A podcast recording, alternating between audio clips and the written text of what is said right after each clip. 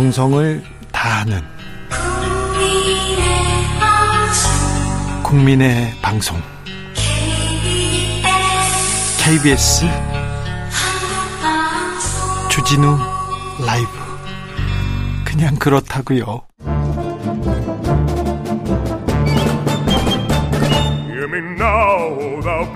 저기도 뉴스 팍팍한 시사 뉴스 속에서 가슴이 답답하죠. 뇌 휴식을 드리는 시간입니다. 오늘도 맛있는 책을 만나봅니다. 책의 맛. 김갑수 평론가 어서 오세요. 안녕하세요. 정선태 교수님 어서 오세요. 네, 안녕하세요. 김갑수 선생님은 오랜만에 뵙습니다. 그렇게 됐네요. 괜찮으십니까 건강은? 네, 네, 네. 가, 가다 가다 왜 조금씩 아프잖아요, 사람들이. 네. 네. 아니 젊은 분이 왜 이렇게 아프세요? 네. 생각도 젊고 아주 젊으신데. 자, 오늘 자 책을 읽어 보겠습니다. 오늘은 두 권입니다. 김갑수 선생님이 안 오셨기 때문에 한 지난번에 안 오셔서 한한권 더 읽습니다. 자, 김갑수 선생님 어떤 책 읽을까요? 아유, 올해 좀 기분 좋은 즐거운 책이어야 되는데 이건 약간 약간 생각하는 책인데 생각해야죠. 음, 제목이 서울대 10개 만들기. 서울대 10개 만들기. 네, 경희대 김종영 교수가 쓴 책이고 예. 어, 작, 재작년에 나온 책인데 이분이 요즘 이렇게 방송 활동도 하면서 EBS에서 특집도 만들고 등등 해서 약간 그 여론화 과정에 있는 것 같아서 그 책을 한번 소개해 자, 봅니다. 서울대 10개 만들면 좀 우리 교육 좀 나아질까요? 우리 사회 좀 괜찮아집니까? 아, 그러니까 우리가 성장한 만큼 행복하지 않잖아요. 예, 불행하다고 생각하는 사람이 너무 많습니다. 예. 저출생 다 거기에서 네. 옵니다. 근데 원인을 캐 들어갈 때 이렇게 분야별로 볼 때 사람마다 아, 뭐가 시급하다 할 때 우리가 교육 개혁은 정말 급한데 안 하고 못 하는 거 아닐까 그 생각이 그렇죠. 들어요. 그렇죠. 아이들한테 이런 제일 이런 정말 몹쓸 교육 제도를 물려주는 거는 정말 어른으로서 미안합니다. 그러니까 우리가 반만년 긍지가 너무 강하다 보니까 실제 예. 한국이라는 이름으로 만들어진 나라가 75년밖에 안 됐다는 걸 자꾸 까먹어요. 예. 현대 공화정 역사 우리의 역사는 되게 짧은 거예요. 예. 그러니까 뭐든지 개혁해야 되고 새로 만들고 그런 과정에 있는 건데 그 교육 전체에서 초, 중, 고 대에서 이 대학서부터 싹 이제 개편을 해야 될 과정에 있는 것 같고 이 김정년 교수의 이제 문제의식의 출발점은 한국에서 대학은 지휘 권력으로서의 역할만 한데요. 아, 그렇죠. 어디 출신이다. 네. 음. 네? 그렇죠. 정선태 교수 어디 가서 얘기하다 서울대 네. 출신이다. 그럼 네. 분위기가 달라. 네. 그런 지휘 권력의 문제 때문에 대학이 제 기능을 못한다 해서 최대한 단순하게 설명을 하면요. 네. 캘리포니아 그 주립대들이 10개거든요. 예. 그 모델을 삼아서 우리나라에 있는 지방 거점 대학 있죠. 부산대 있고 뭐 전남대, 전북대, 충남대, 충북대, 강원대, 제주대 이런 아홉 개를 서울의 서울대학교랑 통폐합을 해서 하나의 대학으로 만들어서 예. 어, 국고 4조 정도가 년 지원되는 통합 대학 네트워크를 만들자라는 네. 겁니다. 예. 그러니까 이거는 20년 전에 굉장히 활발하게 논의됐던 프랑스식 대학 교육, 대학 네. 그저 1대학, 2대학 이렇게 1, 통합했죠. 그래서 평준화시키고 학비 네. 없앤 그거하고 조금 결이 다른 겁니다. 예. 어쨌든 어 어떻게 서울대가 얼마나 대단한데 지방의 그 거점 대학을 그 수준으로 만들 수 있어라는 이제 반론에 당장 부딪히게 되는데 이분이 한 권의 책을 통해서 자세히 진술한 바에 의하면 해외 성공 사례도 있고 그다음에 우리가 경제 여건이 이제는 이런 걸 뒷받침할 만한 것도 되고 네. 그러니까 현재 기득권이 있는 분들 예컨대 서울대 교수나 서울대 출신자들이 네. 대학을 그렇게 넓혀버리면 자기네들의 그 희소성이 사라지니까 다 반대할 거 아니에요. 예. 그런 것만 여론에 의해서 넘어서면서 어 통합대학 형태로 그 뭐 이름은 뭐 서울대학이라고 해도 좋고 뭐 한국대학이라고 해도 좋은데 그 큰 개편을 취하면 하여튼 예상되는 어마어마하게 많은 사회개혁의 요소, 인재 양성의 여지 이런 것들이 생겨난다 는 책입니다. 네. 서울대 나온 사람들 대단한 사람 많은데요. 대단하지 않은 사람들도 많아요. 그러니까. 네. 자, 정선태 교수님은 어떻게 보셨어요? 이 서울대가 지배하는 이 사회 교육 환경 오래 전부터 저는 개인적으로 관심이 있었는데요. 네.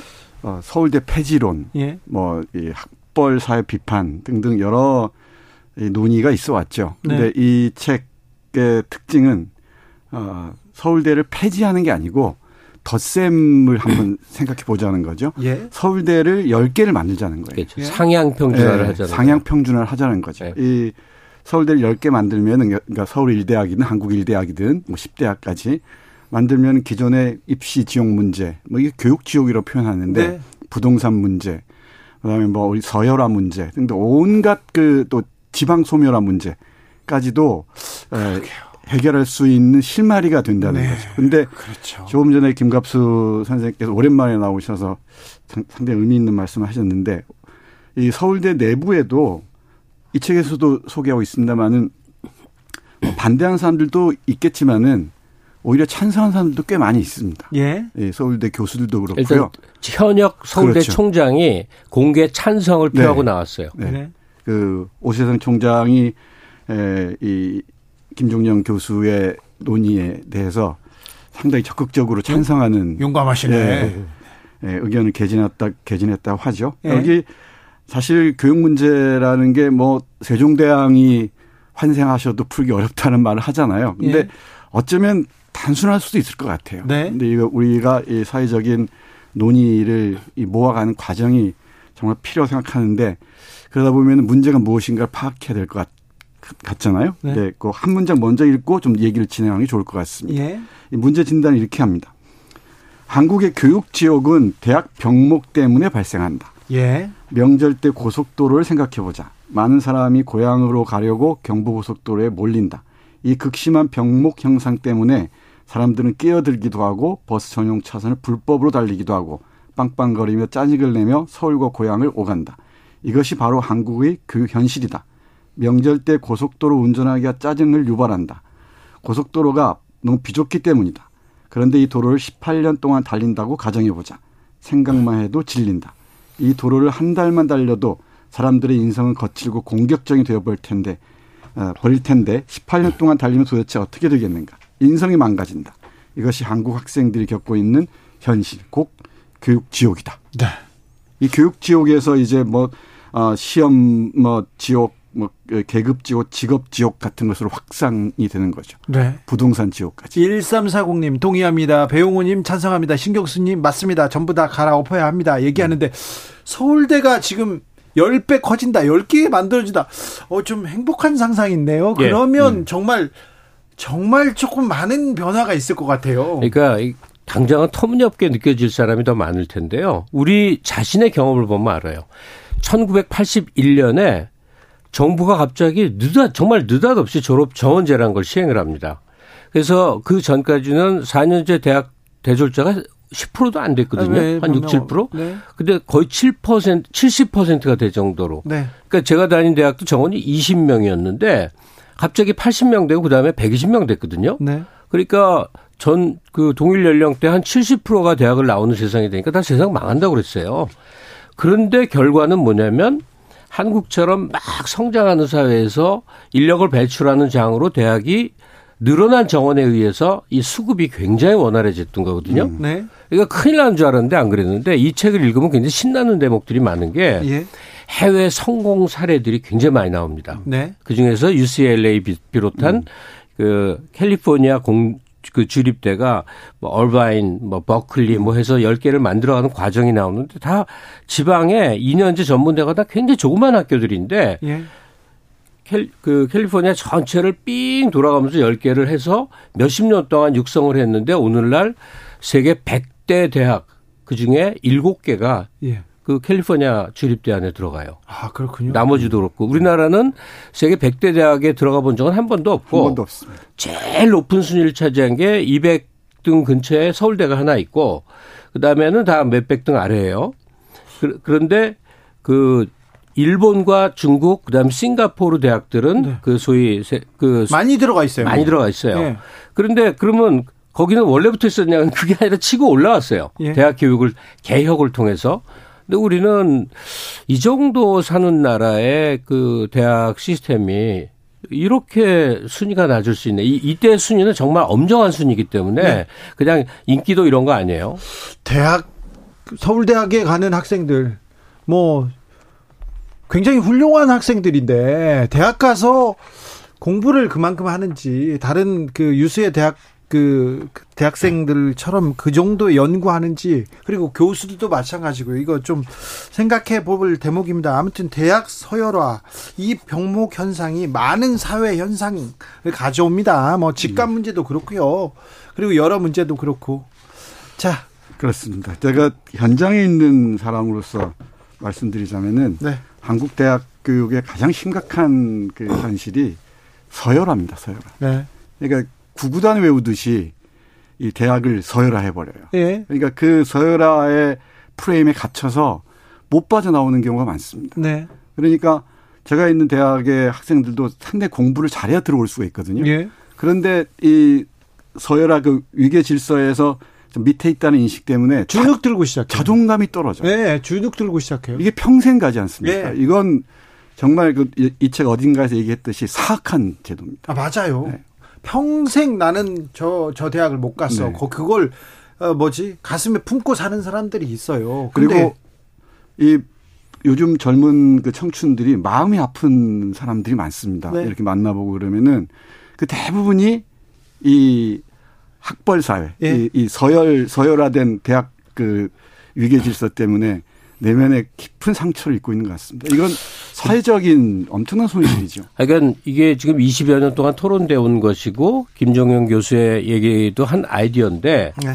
어쨌든 이 나라의 인재들은 나라 돈으로 이 대학 그 네트워크가 통합대학 네트워크가 된다면 일단 그 경쟁력은 네.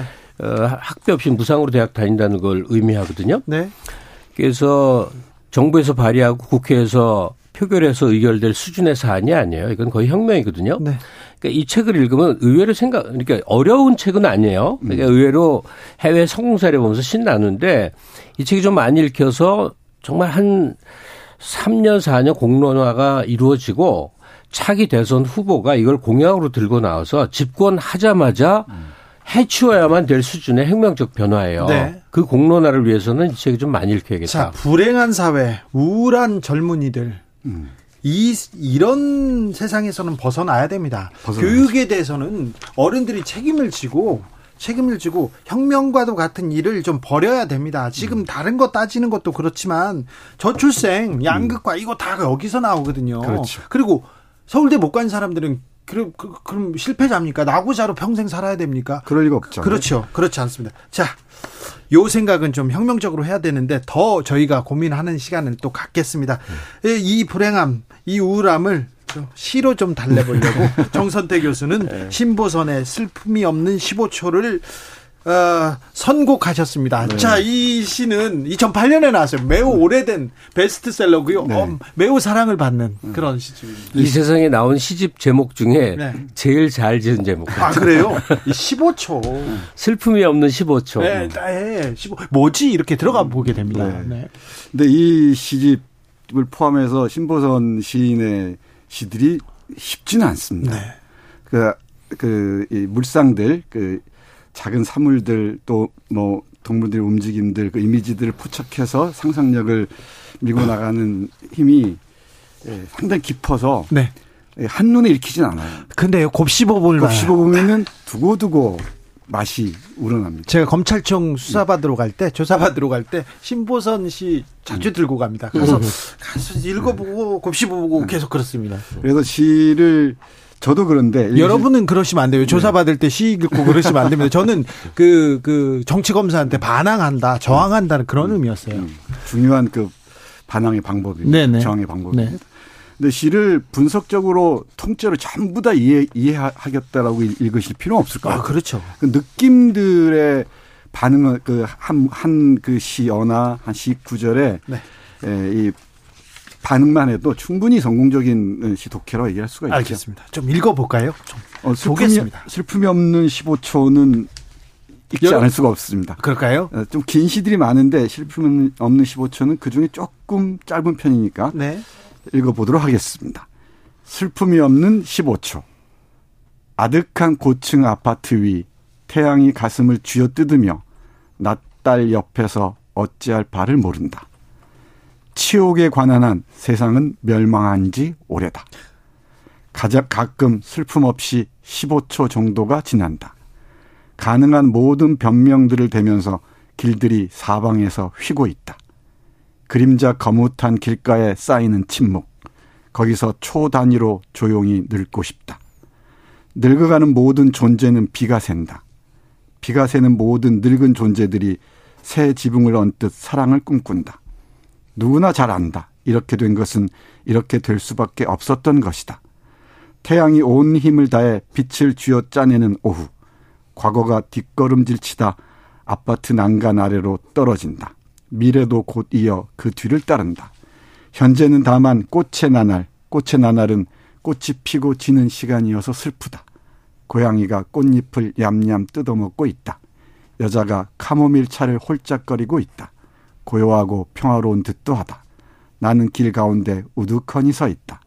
남자가 울면서 자전거를 타고 지나간다. 궁극적으로 넘어질 운명의 인간이다. 현기증이 만발하는 머릿속 꿈동산. 이제 막 슬픔 없이 15초 정도가 지났다. 어디로든 발걸음을 옮겨야 하겠으나 어디로든 끝간에는 사라지는 길이다. 네. 슬픔이 없는 15초였습니다. 네. 음. 여러분께서 다시 한번 읽어보시길 바랍니다. 자, 김갑수 선생님도 하나 읽어주세요. 제가 슬픔이 없는 15초를 우리가 분석하는 것보다는 조금 시를 더 아, 니 돋보기 없이 지금 읽기가 힘든데. 아, 그렇, 그래요. 네, 아이고 네. 큰일이네. 근데 그 지금 도대체 이 슬픔 없는 15초가 뭘 의미할까? 네. 아주 유치한 학생 수준으로 얘기해 보는 게 재밌어요. 아, 그래요? 예. 네. 이렇게 실타래처럼 나올 게 많잖아요. 네. 그러니까 그 15초 외에 모든 순간은 슬픔으로 꽉 차 있다는 그런 느낌으로 볼 수 있는데 생의 어느 한 순간을 의미해요. 나는 어딘가에 어, 기투 이렇게 들어가서 섞여 있잖아요. 이 세상과 더불어. 예. 근데 순간적으로 그 바깥으로 살짝 나온 듯한 상황의 묘사처럼 느껴져요. 음. 그 햇살이 막 내리쬐는 걸 햇살이 그 가슴을 쥐어뜯으면 이제 음. 온다고 그러고 음. 달려가는 자전거는 곧 넘어질 것 음. 같고 그 옆에서 평온하게 카모밀 차, 차 마시는 여인은 아무 문제가 음. 없는 것 같고 이런 이런 온갖 것들이 엮여 있는 세상에서 한 발 딱 떼어놨을 때 그 순간의 감정 음. 있죠. 그게 여러 그 이 여러 그 시어 물상을 통해서 사람에게 순간을 딱 포착한 그런 게 아닐까. 이런 그 구절들도 깊이 음미해, 음미해 볼 만합니다. 비가 새는 아, 늙어가는 모든 존재는 비가 샌다. 네. 비가 새는 모든 늙은 존재들이 새 지붕을 얹듯 사랑을 꿈꾼다. 많이 고민하게 되죠. 늙어가는 모든 존재는 비가 샌다를 어떻게 이해하실지 모르겠는데 늙어가면서 눈물을 많이 흘린다는 얘기인지 뭔가를 잃어간다는 얘기인지. 그렇죠. 흘린다. 네. 이런 비가 새는 모든 늙은 존재들이 또 새 지붕을 얹듯 사랑을 꿈꾼다고 얘기합니다. 신보선 씨의 핵심적인 시어가 슬픔과 사랑입니다. 예. 가끔씩 허무도 중요한 그 자리를 차지하고 있죠. 그리고 금방 말씀하신 대로 이 이미지들이 쭉 지나가잖아요. 예. 그 안에서 슬픔 없는 15초 그 순간에 세상을 바라보면 어떨까. 그리고 이런 식구들도 확 와닿습니다. 치욕에 관한 한 세상은 멸망한 지 오래다. 네. 그러니까 부끄러움을 모른 모른지 사람들이 모르고 산지 오래됐다는 네. 의미로 와닿죠. 신보선 씨의 특징 중에 하나가 전 시 통째로 이렇게 음. 이해하지 않아도 음. 한 문장이 또 꽂혀가지고 그 문장이 기억되고 기록되는 경우도 많습니다. 아까 사실은 오후에 그 신보선 씨 오랜만에 검색을 해봤어요. 네. 뭐 당연히 좋아하는 분들이 너무 많은 거예요. 아, 네, 네. 사랑받는 시인이죠. 네, 다들 자기들이 좋아하는 기절기절을 따냈는데 네. 참 대단하구나 싶어서 음. 저는 포털 검색을 권하고 싶어요. 아, 그래요? 이 시집을 사서 구읽는 것도 좋지만 네. 포털의 그 각 기 독자들이 인용해 놓은 귀절 하나 하나가 어떻게 그렇죠. 와닿는지 한 문장 귀절 많습 좋습니다. 그리고 네. 오늘은 잘 모르겠어 눈앞에 없는 사람 이 다른 시집도 음. 굉장히 사랑받는데 음. 그 중에서는 또 슬픔이 없는 15초 이 시집을 이 시집이 가장 사랑받죠. 저는 그 포털에서 검색해서 어, 여러 독자들이 이, 인용하고 있는 어, 시 구절을 뭐 감상하는 것도 의미가 있고 재밌지만은 네. 역시 종이책으로 읽어야 됩니다. 아, 시는 네, 특별히. 시는 특별히 이게 만져야 돼. 자꾸만 네. 만져야 예, 스킨십이 이루어져야 더 가까이 다가오는 것 같습니다. 네네, 네, 이를테면은 이런 구절만 볼게 구절 하나 볼게요. 어찌할 수 없는 소문이라는 아, 시인데 네, 그 중에 천년만 잠깐 보겠습니다. 아유, 좋죠. 나는 나에 대한 소문이다. 죽음이 삶의 기회 되고 속삭이는 불길한 낱말이다. 나는 전전긍긍 살아간다. 나의 태도는 칠흑같이 어둡다. 나는 나에 대한 소문이래요. 그렇죠. 내가 어떤 뭐 실체로 쓰이는 게 아니고 맞아요. 수많은 소문들이 나를 구성한다는 얘기겠죠. 그렇죠. 거, 네. 거기에 우리가 얽매여 가지고 네. 거기에 신경 쓰고 그렇게 또 괴로워하죠. 그렇죠. 그러니까 시독법 지금 정 선생이 음. 바로 얘기를 했는데 그 한번 쭉 읽어서 지나가는 거 아니거든요. 누가 그 김광석 노래를 좋아한다고 그래 봐요. 네. 한번 듣고 기억하는 게 아니라 수도 없이 수도 없이 말할 수 없이 여러 번 그 같은 노래를 듣게 돼요. 네. 그러면서 그 노래가 자기에게 이제 이렇게 젖어드는 건데 음. 저는 그 일생 이제 제일 오래 많이 그 아무 기절이나 들어도 다음을 떠올릴 수 있을 만큼 많이 읽은 게 뒹구는 돌은 언제 잠깨는가라는 이성복의 이제 시집이에요. 그 네. 제목이 정말 중요한 것 네. 같아요. 아유. 제목 하나가 얼마나 많은 걸 네. 던지는지. 예, 그 후에 이제 세월이 흘러서 신보선 시집은 외울 만큼 들여다본 건 사실 아닌데 네. 자기가 여기에 딱 꽂히면 계속 책이 나달 나달 나달 할 때까지 들고 어딘가에 다니죠. 휴대를 하다가 한 페이지씩 이렇게 펼칠 때 굉장히 그게 와닿죠. 네. 아주 맛있게 아껴서 예, 씹어 먹을 수 있는 그런 시집입니다. 네. 오늘 함께 맛본 책은 서울대 10개 만들기 김종영 교수가 쓴 책입니다. 서울대 무용론, 서울대를 어떻게 하자 이런 고민과 이런 토론이 진행되던 때가 있었는데 그것마저 사라지면서 교육개혁 아예 길을 잃었습니다. 공론장에 네, 대학 올려야 됩니다. 없어요 지금. 지금 올려야 됩니다. 네. 그리고 그 우울함과 그 불행은 슬픔이 없는 15초 신보선 시인의 시집으로 저희가 어, 다독였습니다. 김갑수 선생님 그리고 정선태 교수님 어, 감사합니다. 우리는 누리호 발사로 가야 됩니다. 오늘도 감사했습니다. 네, 고맙습니다. 고맙습니다. 네. 누리 기업 300여 곳에서 지난 30년 동안 함께 이뤄낸 대한민국 우주의 꿈입니다. 우리 꿈과 미래를 싣고 잠시 뒤 미지의 영역 광활한 우주로 떠나는 누리호.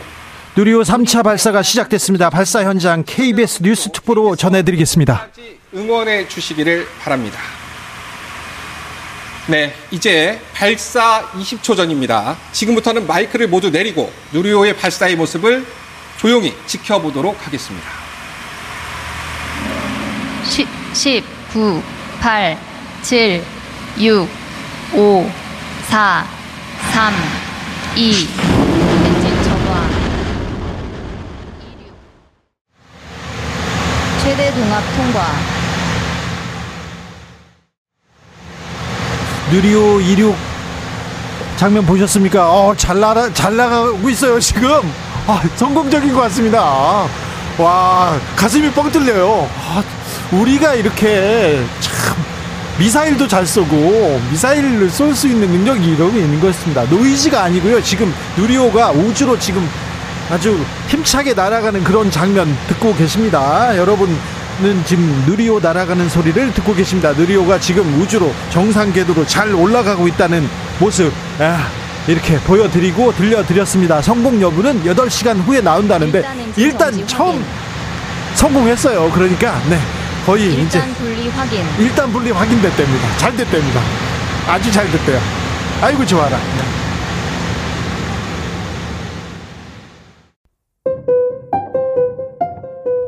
정치 피로, 사건 사고로 인한 피로, 고달픈 일상에서 오는 피로. 오늘 시사하셨습니까? 경험해 보세요. 들은 날과 안 들은 날의 차이. 여러분의 피로를 날려줄 저녁 한 끼 시사. 추진우 라이브.